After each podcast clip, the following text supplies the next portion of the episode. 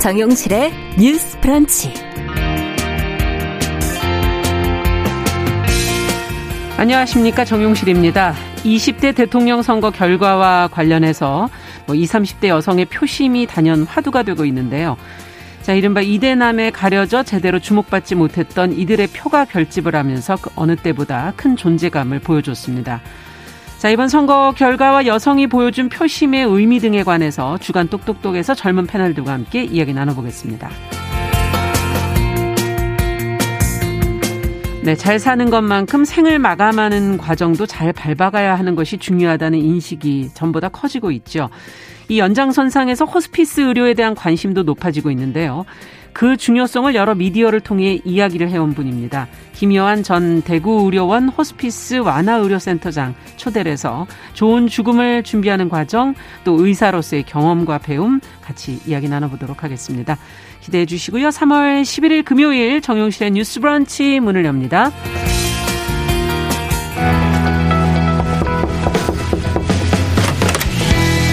청년 여성의 눈으로 세상을 봅니다. 정용실의 뉴스 브런치 주간 똑똑똑.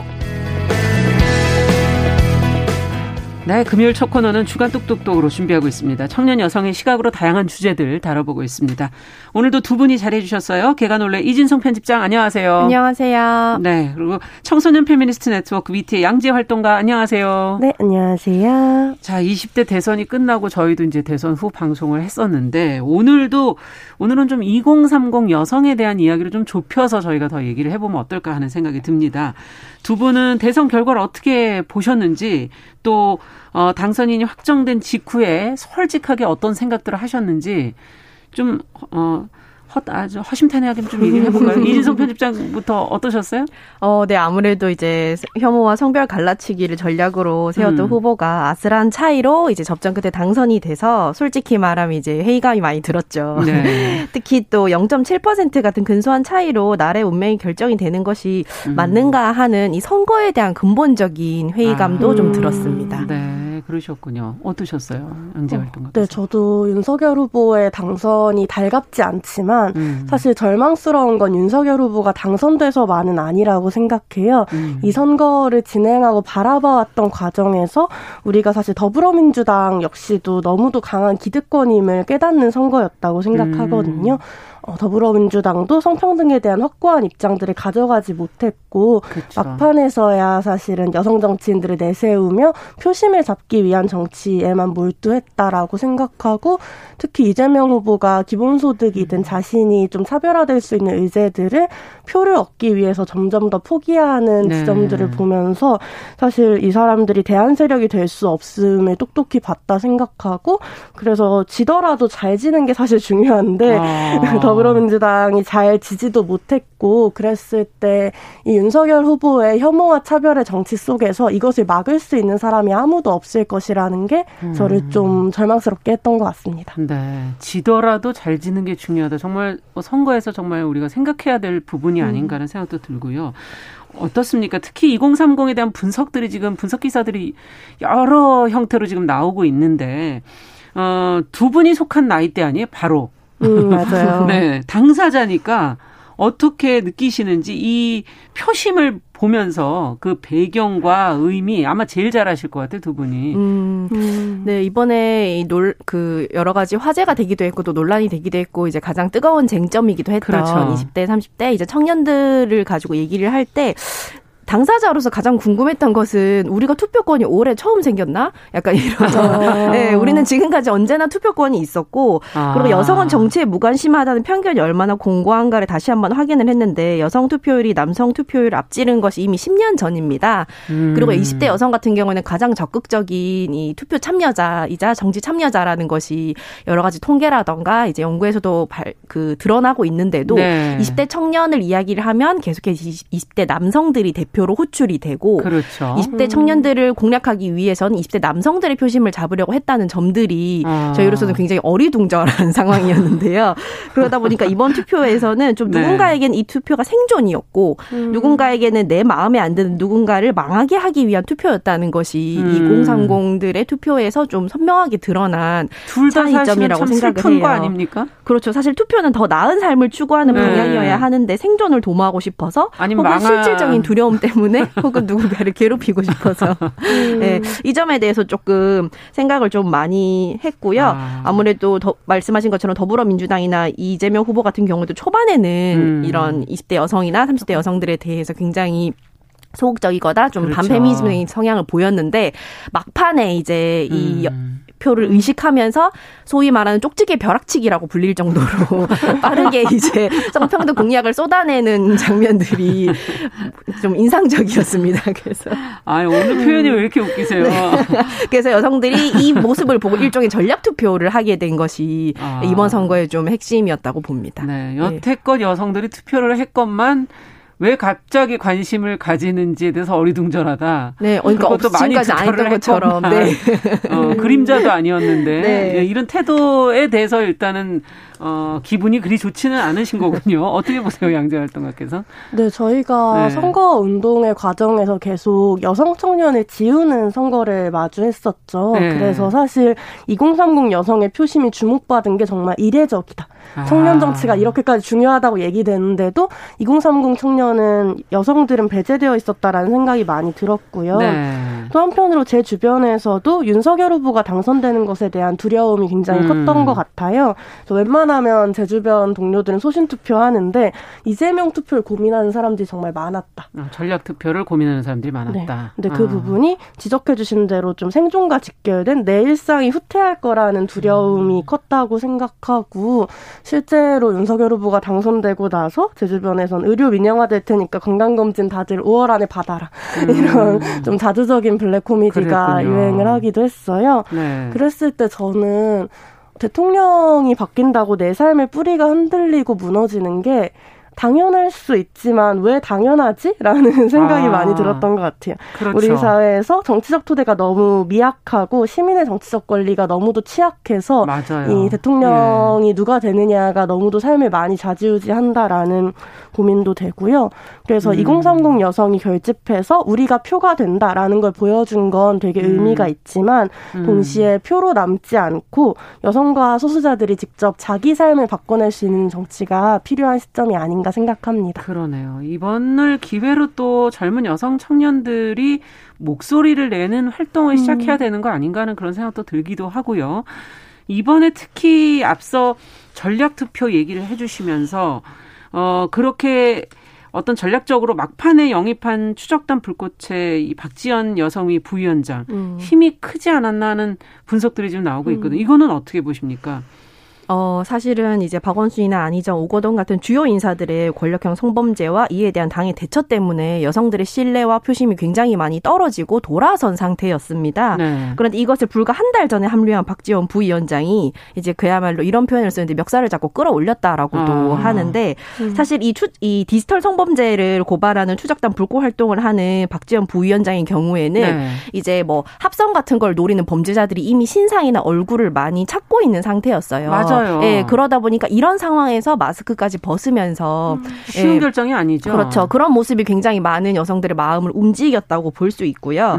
또 권인숙 의원 등이 이제 제 역할을 해내면서 초반보다 비교적 이제 성평등 정책이나 발언 등에서 나아진 모습을 보였다는 점이 좀 포인트라고 할 수 있는데 사실은 명확하게 알아야 되죠. 잘해서 뽑아준 게 아니라 뭐 좋아서 뽑아준 게 아니라 그냥 최악을 견제하기 위한 투표였고 네. 박지원 부위원장이 그 캠프 안에서 인기가 굉장히 많았다고 하지만 내부의 평가로는 좋아하면서도 함께하길 원하면서도 당내 성폭력 문제나 이런 여러 가지 문제에 대해서는 또 막상 관련자들이 굉장히 소극적이었다는 비판도 있거든요. 네, 그래서 이 문제에 대해서는 좀 계속해서 지속적으로 함께 갖고 가야 될 문제라고 봅니다. 그렇군요. 어떻게 보세요? 네, 저도 여성 정치인들을 응원하기에 앞서서 민주당도 국민의힘도 모두 여성들이 소신을 가지고 투표할 수 없는 환경을 만들었다는 점을 사과해야 한다 생각해요. 네. 누구도 여성의 최선이 되지 못했고 그렇죠. 그래서 이 투표에서 생존을 위해 투표할 것을 강요받았다는 점이 중요하다고 보고요. 저는 사실 페미니즘에 투표하는 일이 더불어민주당에 투표하는 일이 될 수 없다고 생각했어요. 네. 왜냐하면 이렇게 위기나 혐오나 차별이 난무하는 시대일수록 새로운 비전이 더욱 필요하고 더불어민주당이 그렇죠. 그런 비전을 제시할 수 있는 세력은 아니었기 때문입니다. 이 말을 정말 다 새겨 들으셔야 돼요. 양당이 다 새겨 들으셔야 될 부분이 있는 것 같은데 특히 이제 국민의힘에서는 이준석 대표가 이른바 이대남 전략이라는 걸 쓰지 않았습니까? 이것이 과연 실패한 거 아니냐 하는 그런 지금 평가도 나오고 있어요. 결과를 보고서 지금 이제 그런 얘기들이 나오는데 두 분은 어떻게 분석을 하십니까?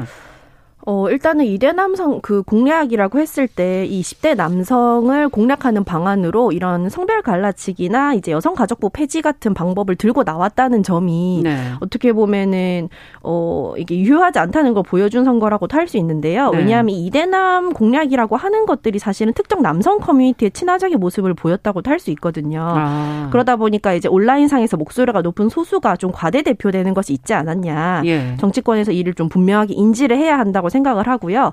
그러다 보니까 선거 기간 동안에 1번을 찍느냐 2번을 찍느냐를 가지고 온라인상에서 1번 남과 2번 남으로 구별이 돼서 굉장히 화제가 되기도 맞아요. 했습니다. 그러니까 분명하게 알아야 할 것은 20대 남성이라고 해서 이러한 성별 갈라치기나 혐오에 동의하지 않는 남성들 또한 있다. 분명히 있다는 것을 예. 이번 기회에 좀 확실히 알았으면 하고요. 네. 즉각적으로 반응이 좋은 듣고 싶은 말을 해주는 게 아니라 청년들의 생존과 행복에 필요한 정책을 펴는 노력이 필요하다는 것을 다시 한번 생각해야 될 것 같습니다. 그럼. 네요. 입에 발린 그런 멘트 하나가 중요한 게 아니라 정말 어떤 정책을 하느냐 그것을 더 지금 지켜보고 있다 이런 얘기신데요.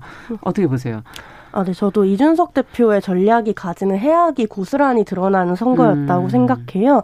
이게 단순히 여성 유권자의 표심에 사지 못해서가 아니라 정치의 가능성을 협소하게 만들었다고 느끼거든요. 네. 왜냐하면 사실 여가부 폐지 같은 공약의 경우에도 여가부 폐지 이후에 그런 비전이 뭔데? 라는 질문에 그렇죠. 대해서 대답을 못하죠. 예, 예. 그런 것처럼 혐오와 차별을 통해 결집된 표는 누군가의 삶을 나아지게 할 수 있는 정치적 대안을 가지고 있지 않다. 네. 라고 저는 생각하고 정치의 힘이 표에서 나오는 건 맞지만 이건 표를 얻기 위해 뭐든 하자라는 게 아니라 표를 던지는 개개인의 삶이 되게 중요하다라는 말이라고 그러네요. 저는 생각하거든요. 네. 그랬을 때 이 표심이라는 건 사실 청년들의 실질적인 삶에 나아지게 할 수 있는 후보가 우리에겐 필요하다라는 의미라고 생각합니다. 그러네요. 뭔가 무엇을 하겠다는 공약 그 뒤에 있는 그 비전 네. 그것이 정말 중요한 것이다라는 지적을 해주셨고 아마 국민들을 너무 낮게 평가한 게 아니었을까. 사실은 다 이런 것까지도 생각하고 있는 거 아니었을까 하는 그런 생각도 들기도 하고요.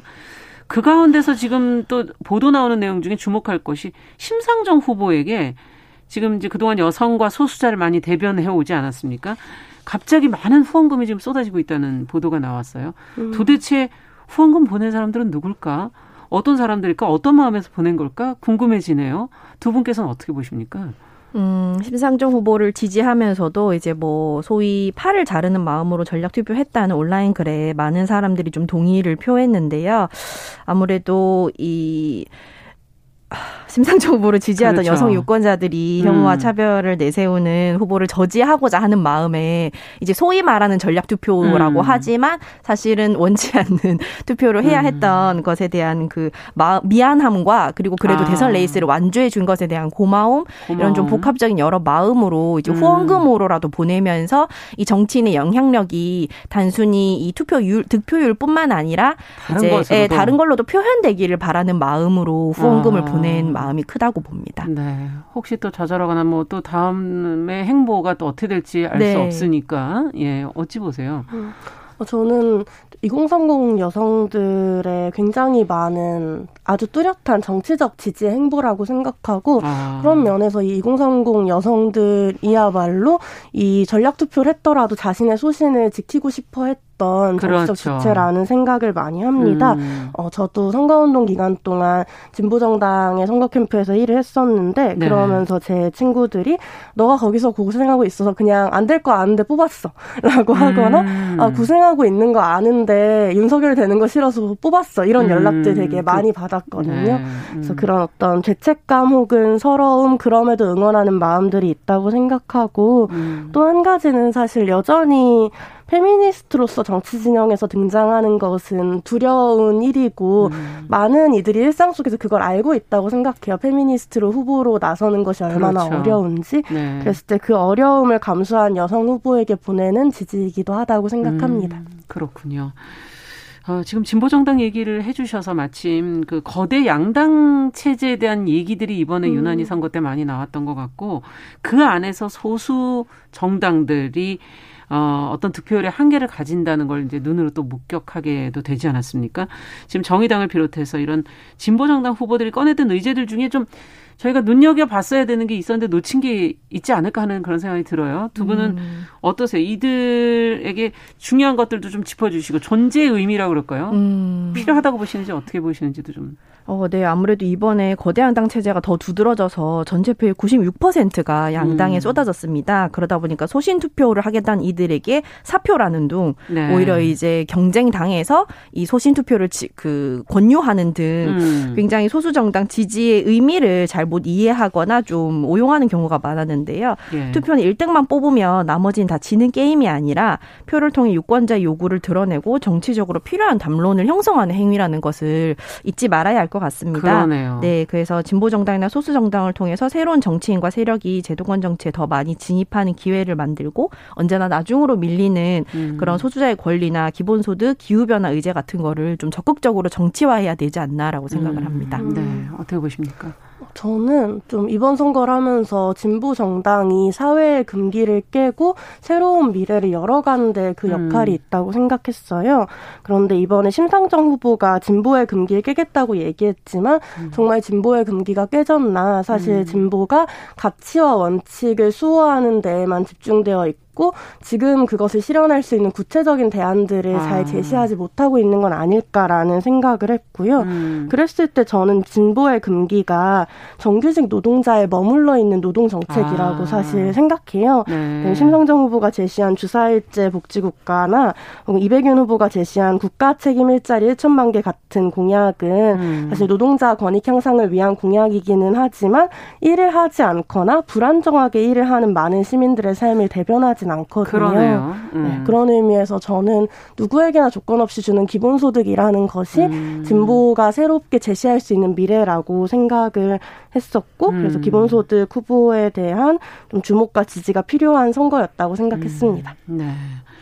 자, 젊은 층 남녀 유권자들이 정반대에 가까울 정도로 다른 선택하는 걸 보면서 이렇게 갈등이 심화되면 되겠는가 하는 그런 이제 걱정들을 많이 하시고 공존의 방법은 과연 없겠는가 이런 생각을 하는데 두 분은 이 갈등과 갈등의 결과로 나온 선거 이후에 어떻게 돼야 된다고 보시는지 한 말씀씩 들어보죠. 일단 사실 이번 선거와 선거 이후에 여성들이 느끼는 불안은 지금 이미 우리 사회에 만연한 혐오나 여러 가지 혐오 범죄, 혐오 발언 이런 것 차별들을 좀 사회가 적극적으로 제지하지 않으리라는 공포가 굉장히 큽니다. 그래서 이 점에 대해서 좀 함께 사회적 합의를 만들어가면서 어디로 나가야 할지에 그렇죠. 대한 적극적인 논의가 필요합니다. 다고 생각을 합니다. 네, 어떻게 보세요? 윤석열 당선인이 통합의 정치를 이야기하더라고요. 예. 그런데 통합의 정치라는 건 차이를 없애버리고 갈등을 모른 채 하는 게 아니라 모두의 삶에 나아지게 할 포괄적인 비전을 제시하는 거라 생각해요. 그런 의미에서 여성주의 운동, 페미니즘 운동이 해오려는 정치는 시민들을, 여성들을 이익 집단으로 갈라치는 게 아니라 공동체의 불평등과 차별을 해결하는 정치고 모두의 삶이 다 같이 한 발짝 나아지게 하는 정치라고 생각해서요. 네. 그런 의미에서 앞으로 더 많은 페미니즘 정치가 필요하다라는 말로 마무리하고 싶습니다. 네. 오늘 두 분의 말씀을 좀 잘 새겨들었으면 좋겠네요. 자, 주간 똑똑똑 오늘은 대선 결과와 2030 여성의 표심에 담긴 의미를 두 분과 함께 짚어봤습니다. 청소년 페미니스트 네트워크 BT의 양지의 활동가 개관올레 이진성 편집장과 함께했습니다. 말씀 잘 들었습니다. 감사합니다. 정영실의 뉴스 브런치 1부 마치고 잠시 후 돌아오겠습니다.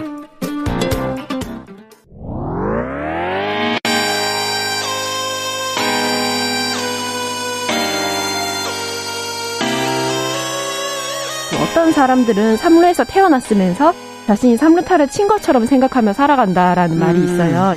3분 즉석칼을 만들듯이 법안을 뚝딱뚝딱 잘 만들어내시는 분들이 왜 여기에 대해서는 이렇게 직무유기를 하고 있을까, 그런 문제가 들고. 따끔하게. 이 여성 팬티에 달려있는 정체불명, 의미불명의 리본에 대해서 생각을 하게 됩니다. 도대체 이 아이는 왜 있는가. 경쾌하게. 정말 그런가요? 외신도 당황한 거죠. 이 사건을 보고. 도대체 한국에서 무슨 일이 벌어지고 있는 거냐. 이거 한국의 성보수주의 때문 아니냐. 할 말은 하면서 같이 고민해보겠습니다. 세상을 보는 따뜻한 시선, 정용실의 뉴스 브런치. 네, 정용실의 뉴스 브런치 듣고 계신 지금 시각 11시 31분입니다. 자, 금요일에는 항상 다양한 분야에서 활동하는 여성들을 만나고 있습니다. 금요 초대석.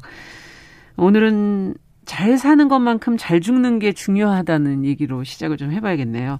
잘 준비해서 맞는 죽음은 삶의 끝이기만 한 게 아니라 또 하나의 완성이라고 볼 수 있지 않을까 하는 생각이 드는데요. 죽음 얘기하면 왠지 좀 이런 어두운 얘기를 하나 이렇게 생각하시는 분들도 계시겠지만 사실 참 중요한 거라는 그런 생각이 듭니다. 오늘 아마 이분과 이야기를 좀 나누고 나면 많은 생각이 드시지 않을까 하는 생각이 드는데요.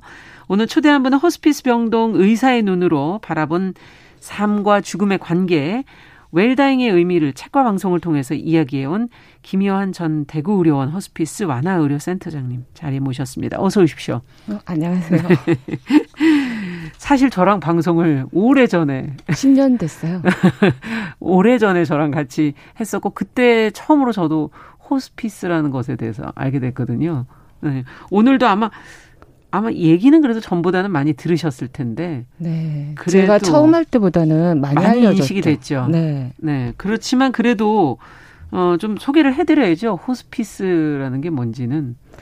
우리가 이제 소아과에 신생아실에는 태어날 때 신생아실에서 태어나잖아요. 네. 지금 마지막도 이제 병원에서 돌아가실 경우가 많아요. 거의 대부분이죠. 네.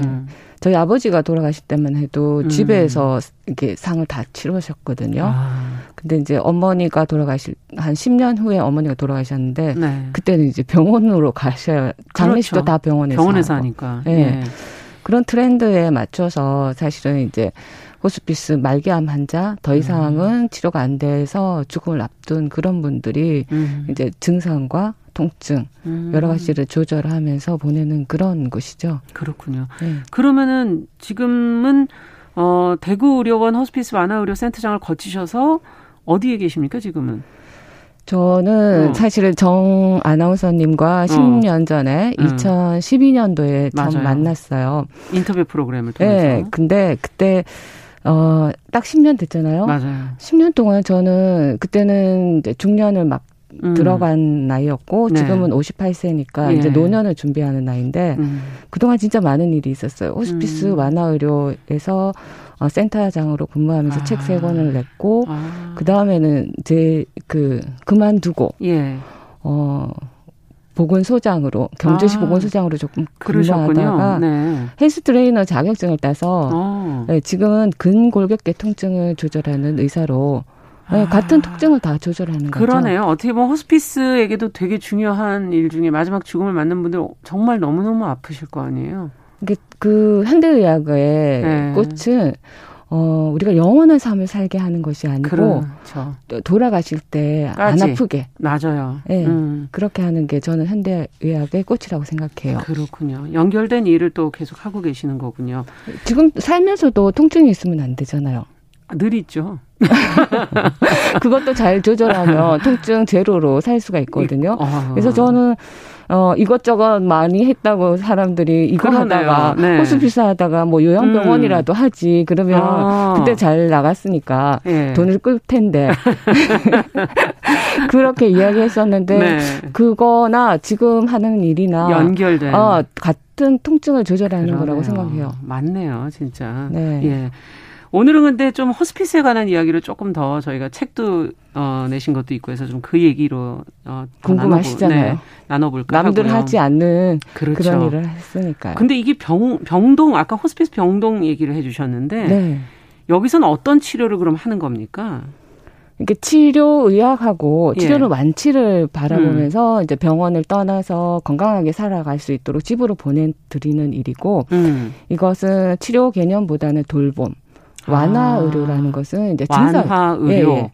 그래서 좀 다른 개념이죠. 그러네요. 뭔가 이것이 완치되는 것이 목표는 아니지만 증상을 조절하고 좀 힘든 거는 안 힘들게 생활하셔야 되니까. 그렇죠. 네. 마지막엔 더 그렇죠. 그렇죠. 네. 아, 그래서 완화 의료라는 표현을 하는군요. 네. 호스피스 의사로서 생활하실 때 가장 중요하게 생각하셨던 부분은 뭡니까? 아까도 말씀드렸듯이 통증 조절이죠. 통증 조절. 특히 말기암 환자들이 이제 우리가 암으로 죽을 확률이 굉장히 많아요. 네, 사망 원인이 1위가 암이니까요. 네. 그럼 암 환자들은 굉장히 통증을 많이 호소하거든요. 네. 저희 외할머니도 제가 초등학교 때 돌아가셨는데 그때 위암이 많았으니까요. 너무 아파서 앉아서 돌아가셨거든요. 너무 그때는 몰핀을 웅크리고 계셨다는 얘기군요. 네, 몰핀을 사용하기가 참 꺼렸었고 그때 당시는 많이 쓰지 않았으니까 의사들도 잘 몰랐었고 그런데 저희 어머님은 제가 호스피스 하면서 돌아가셨는데 그러면은 제대로 그래도 좀 관리를 폐암이셨고 어머님은 뼈로 다 전이가 됐었어요. 그런데 뼈에 전이 되면 되게 많이 아프잖아요. 그럼요. 그게 이제 뼈에 전이 된 암은 몰핀으로 잘 되지는 않지만 그래서 제가 방사선 치료를 많이 보내드렸고 마지막에는 편안하게 누워서 통증 조절하면서 돌아가셨어요. 그게 다른 거죠. 그러네요. 네. 죽음을 어떻게 맞느냐. 정말 아파하면서 괴로워하면서. 잘 살다가 아프면서 우리가 암으로 죽을 확률이 많은데 아프면서 극심한 통증으로 죽는다 하면 누가 자살을 하지 않겠어요. 암 진단을 받고. 네. 그래서 지금은 현대의학은 거의 통증을 조절할 수 있기 때문에 그것이 저는 알려야 된다. 사실 제가 오늘 책 낸 거는 이것도 이제 그 후에 내신 책인데 저랑 방송했을 때 그 책의 재출간이에요. 조금 바꿔서 그리고 중간에 내일은 못 볼지도 몰라요. 또 냈고 코너들을 만드셨고 한 세 권을 냈었는데 제 아들이 재활의학과 레지던트 4년차예요. 네. 그런데 얘가 이제 이 책을 낼 때만 해도 의과대학을 예과 1학년이었거든요. 그때도 엄마는 왜 그냥 가만히 앉아서 의사만 하면 되고 처방만 내면 되는데 왜 자꾸 나가서 방송 활동도 하고 막 자꾸 떠들어 다니냐고. 아들이. 저희 집안은 대부분 안티예요. 그 요번에 이 책을 내니까 엄마 곰탕 그만 우려 먹어라. 아드님이 너무 같은 의사인데 그렇게 얘기할 수 있습니까? 저는 그게 초보 의사가 저는 그 친구는 제 아들은 의학을 하는 거고 하다 보면은 의학은 의사가 하는 의술하고는 조금 달리 갈 때도 있어요. 그렇죠. 의술이라는 것은 제가 생각을 해보니까 무슨 내가 의학을 뭐 환자들한테 적용해서 아주 좋은 결과물을 얻고 싶은데 그때 의학적인 이야기만 하면 환자들한테 안 먹혀요. 그럼요. 네, 진통제만 몰핀만 해도 굉장히 환자들이 왜곡된 생각을 많이 하거든요. 쓰면 더 빨리 죽는다. 예. 그래서 그걸 알려서 이분들이 좋은 결과물을 할 수 있는 것이 저는 의술이라 생각했기 때문에 이런 활동을 했었어요. 그래요. 의술만 가지고 그것만 단순하게 설명해갖고 환자들하고 소통이 안 되니까. 그렇죠. 어떻게 되는 건지 조금 더 자세하게 설명하고 이해할 수 있게 만들어주는 역할을 하시는 거군요. 그게 의술인 거죠. 진짜 의술은 그거다. 네. 저는 사실은 2012년도에 처음 아나운서님 만났을 때 사투리도 너무 심했고 이게 발음이 우리 경상도 발음이 좀 잘 안 돼. 잖아요. 네. 그래서 저 환자들이 자꾸 네 하면서 제가 말을 하면 잘 소통이 안 되는 거예요. 그래서 그 책 많이 내신 거 있잖아요. 그 책 보면서 발음 연습도 많이 했고. 아이고. 왜냐하면 전달력이 있어야지.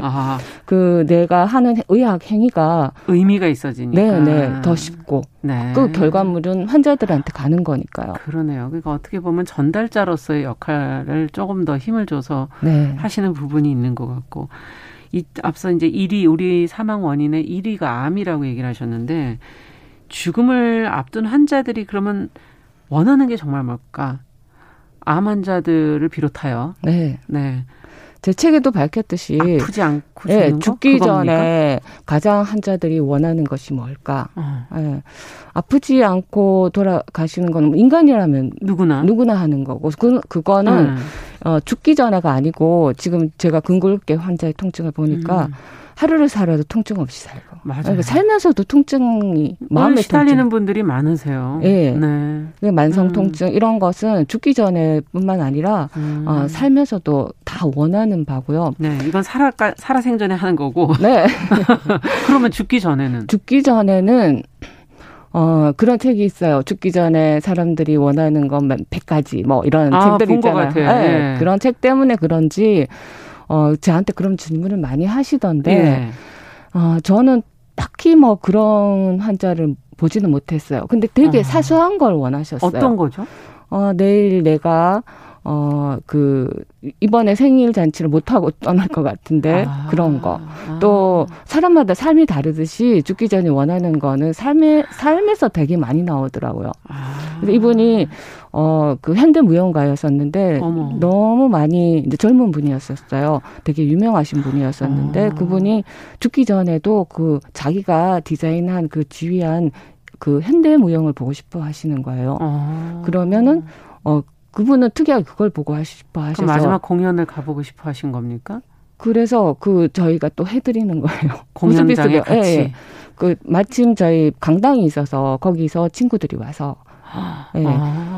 그래서 연결된 그분들이 하고 또 시립 무용단원들이 다 오셔가지고 공연을 몇 번을 해주셨어요. 그 동영상이 저한테 다 갖고 있고 제가 힘들 때면 그거를 조금 보기도 하고 나는 과연 마지막에 어떤 걸 원할까? 야, 이건 정말 삶과 연결이 돼 있다고 그러는데 정말 죽음은 사람들이 다 당신은 죽음 병동에서 1000명 이상을 사명 선언을 했으니까 뭔가가 특별하지 않을까. 거기서 제가 깨달은 것은 죽음은 갑자기 떨어지는 게 아니에요.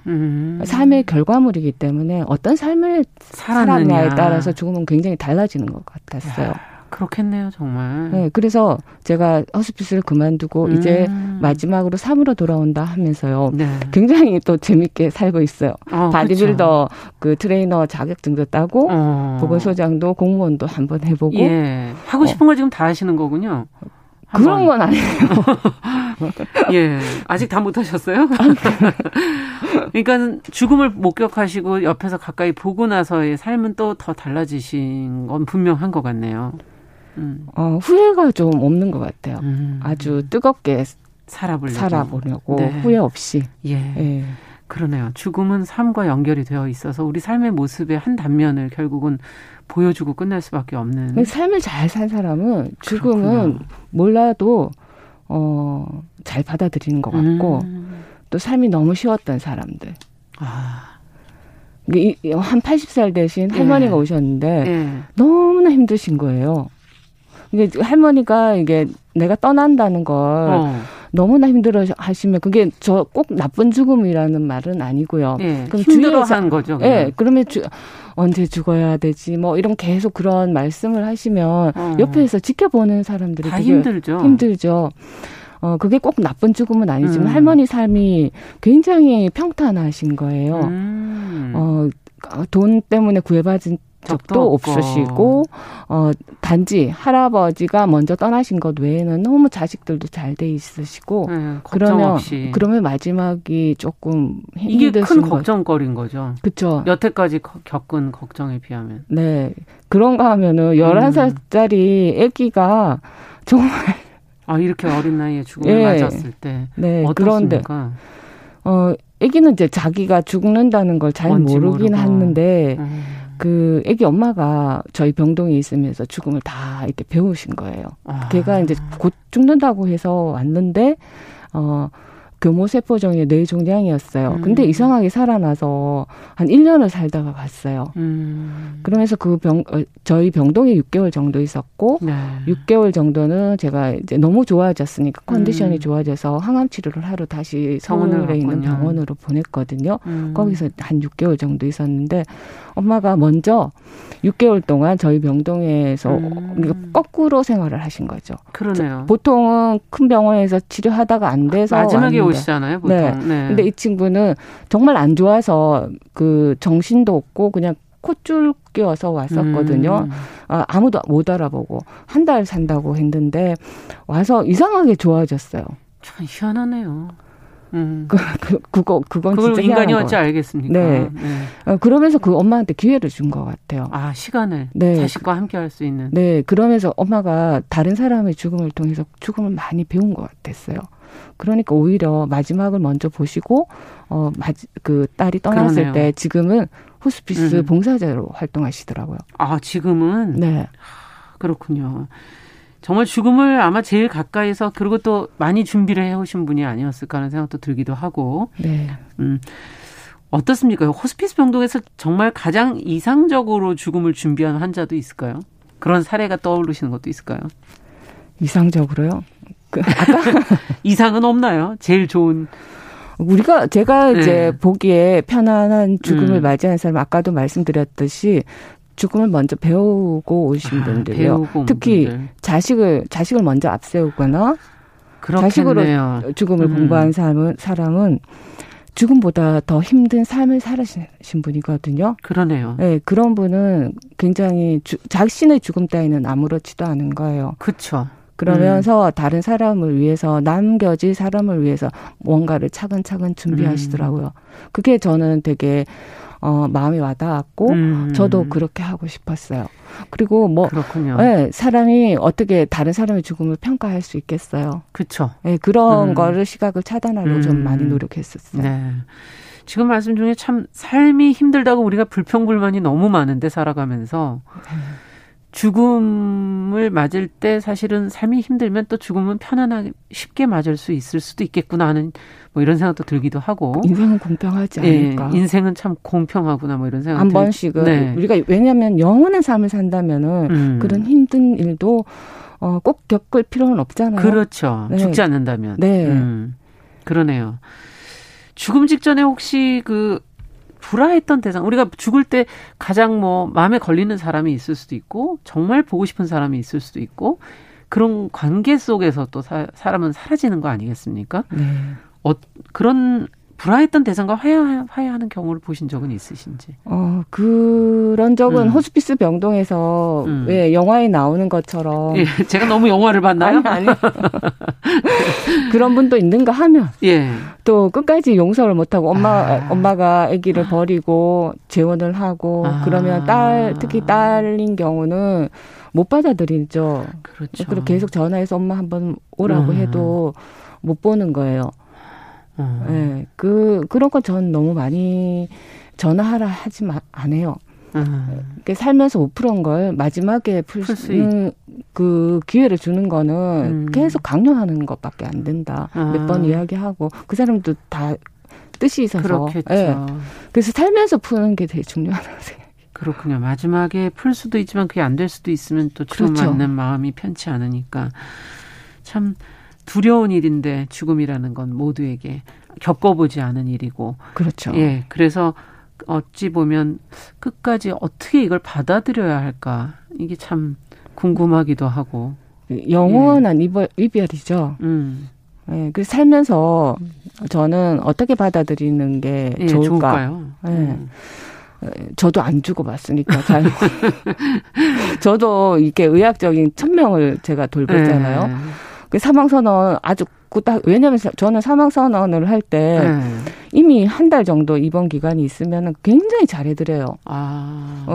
마지막 소원도 들어드리고 막걸리 달라 하면 막걸리 처방도 해드리고 그런 것들을 다 해드리면 마지막이 그래도 사망선언 할 때 내가 이분을 위해서 뭔가를 해드렸다. 마음이 편하시고요. 마음이 편하더라고요. 그래서 저는 살 때도 조금 그렇게 하다가 살면 죽을 때 편하지 않을까. 제 딸한테도 사실은 딸이 작년 10월 달에 결혼을 했어요. 네. 저는 대구 사는데 딸은 부산 살아서 이제 잘 못 보거든요. 그렇겠네요. 딸이 이제 미스 코리아도 하고 저 진짜 영혼을 끌어서 다 키웠어요.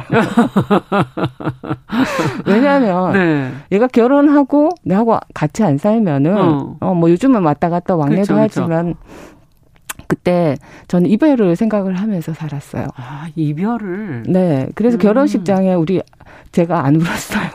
아, 보통은 다 엄마들이 딸 보낼 때 우시는데. 저는 키울 때도 그랬지만. 계속 이별을 생각하셨군요. 네. 얘가 이제 사회에 나와서 하나의, 또 사회 일원으로서 잘 클 수 있고, 네. 그리고 남한테 뭐 베풀 수 있고, 또 좋은 엄마가 될 수 있도록 제가 최선을 다해서 키우기는 했지만. 네. 언젠가는 우리는 헤어질 거다. 그렇죠. 그 걔는 걔의 또 인생이 있을 거고. 네. 죽음도 마찬가지인 것 같아요. 아, 이별이다. 네. 그러네요. 영원히 볼 수 없는. 그렇게 한 사람들이 제일 저는 보기가 좋았어요. 그래서 그 사람들 따라서 하는 거죠. 그렇군요. 많이 보셨기 때문에. 네. 네. 그래서 제 환자들한테 참 고마워요. 아. 또 제가 책에서 밝히지 못한 사건들은 사실 안 좋은 사건들이 더 많았어요. 그렇군요. 그걸 글로 쓰기에는 좀 더 힘들어서 마지막이 되면 삶의 갈등들이 더 확대가 되거든요. 아. 그래서 뭐 이렇게 싸우는 사람도 되게 많고 그리고 마지막에도 돈이 좀 필요해요. 살면서도 돈이 좀 필요하잖아요. 아, 죽음에도 돈이 필요하죠. 그렇죠. 마지막에 장례도 해야 되고 뭐 그죠. 그것도 있지만은 이제 말기암이 좀 길게 가잖아요. 치료비를 누가 대느냐. 특히 이제 요즘은 우리가 국민 보험이 잘 돼서 우리 보험이 잘 돼서 치료비는 얼마 안 들지만 간병비가 그렇죠. 문제거든요. 간병을 누가 하냐에 따라서 목소리가 또 달라서요. 아. 가족들의 중에. 예, 그런 것들, 갈등, 뭐, 또 한 번도 찾아오지 않다가 찾아온 그 보호자들의 대화. 그래서 뭐, 되게 이제 세상 살아가는 것이 우리 신문에 보면 안 좋은 일이 더 많잖아요. 그것처럼 그랬어요. 그렇군요. 삶과 죽음의 모습이 그렇게 다르죠. 크게 다르지 않군요. 네, 네. 맞아요. 아. 근데 의사로서 이제, 환자의 죽음을 직감하실 때 임박했다. 네. 이렇게 느끼시는 경우는 환자에게 어떻게 얘기를 해 주십니까? 전화하긴 하셔야 되지 않나요? 그렇죠. 우리가 드라마 이야기처럼 네. 이렇게 유언을 딱 하면서 꼴 이렇게 수임을 딱 하면서 이렇게 듣는 경우는 아니군요. 거의 드물어요. 그래서 우리가 돌아가실 때는 혀를 움직이는 게 아나운서님 되게 힘들잖아요. 그렇죠. 저희 말하는 건 에너지죠. 네. 혀가 되게 큰 근육이잖아요. 맞아요. 네. 그러니까 마지막에 그 유언을 또박또박 그것도. 할 수가 없겠군요. 그렇죠. 그러니까 그 평소에 하고 싶은 말을 꼭 해야 돼요. 아, 평소에 해놓고 할 말은. 네. 우리가 임종을 뭐 이 한마디 하세요 그러고 기다리잖아요. 네. 영화를 안 봐야죠. 돼요. 안 돼요.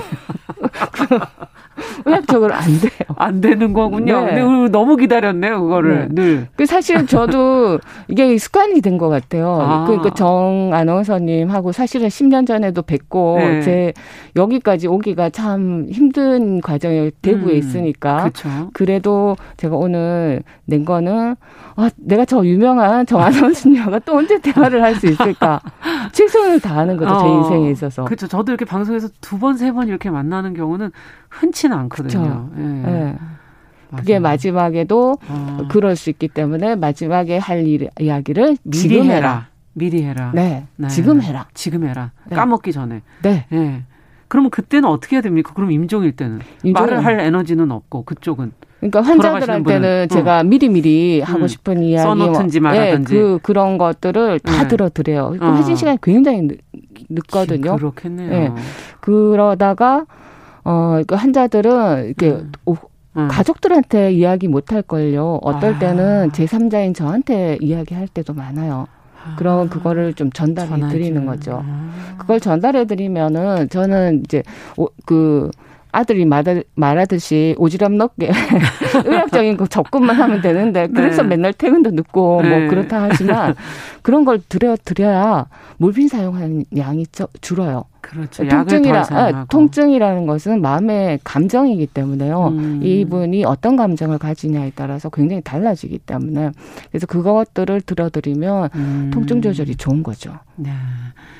야, 정말 호스피스 의사라는 건 그냥 의사하고는 정말 다를 수밖에 없네요. 물론 그냥 의사에게도 환자들의 마음이 중요하지만 죽음을 앞둔 분들에게는 더욱더 이거는 전해야 할 말까지도 있는 정말 중요한 게 아닌가 하는 생각이 들고, 결국은 환자의 가족들의 마음까지도 돌보셔야 되는. 마음이 감정이잖아요. 그러니까요. 네, 그것이 통증이기 때문에. 맞아요. 네, 그거를 해드리고 사망 선언을 하면, 사망 선언할 때 그래도 좀 마음이 덜 아프죠. 그렇군요. 그러면 가족들은 임종을 어떻게 맞아야 됩니까? 환자는 미리 준비하시고. 환자는 떠날 때, 신호가 와요. 이게 임종하면서 이렇게 잘 드시지 못하고, 암의 종류에 따라 조금 다르긴 한데, 폐암인 경우는 우리 숨을 못 쉬면은 빨리 돌아가시잖아요. 네. 그러니까 갑자기 떠나시는 분도 있긴 하지만 대부분의 암은 신호가 와요. 소변이 적게 나오기 시작하고, 가래음이 수포음이라고 하거든요. 그런 것들이 보글보글 끓으면서 또 환자에 따라서는 이게 이상한 게 보이기도 해요. 그게 치매하고 비슷하게 환청이나 환각 같은 게 보이는. 그게 선망이라고 하거든요. 그런 것들이 헷갈리는 거죠. 그러면 적당한 약도 쓰기도 하고 이러면서 준비를 이제 임종의 단계라고 하거든요. 그러면서 떠날 준비를 해요. 그렇군요. 예, 의학적으로는 그렇고요. 환자 보호자들한테는 조금 기다려 달라고.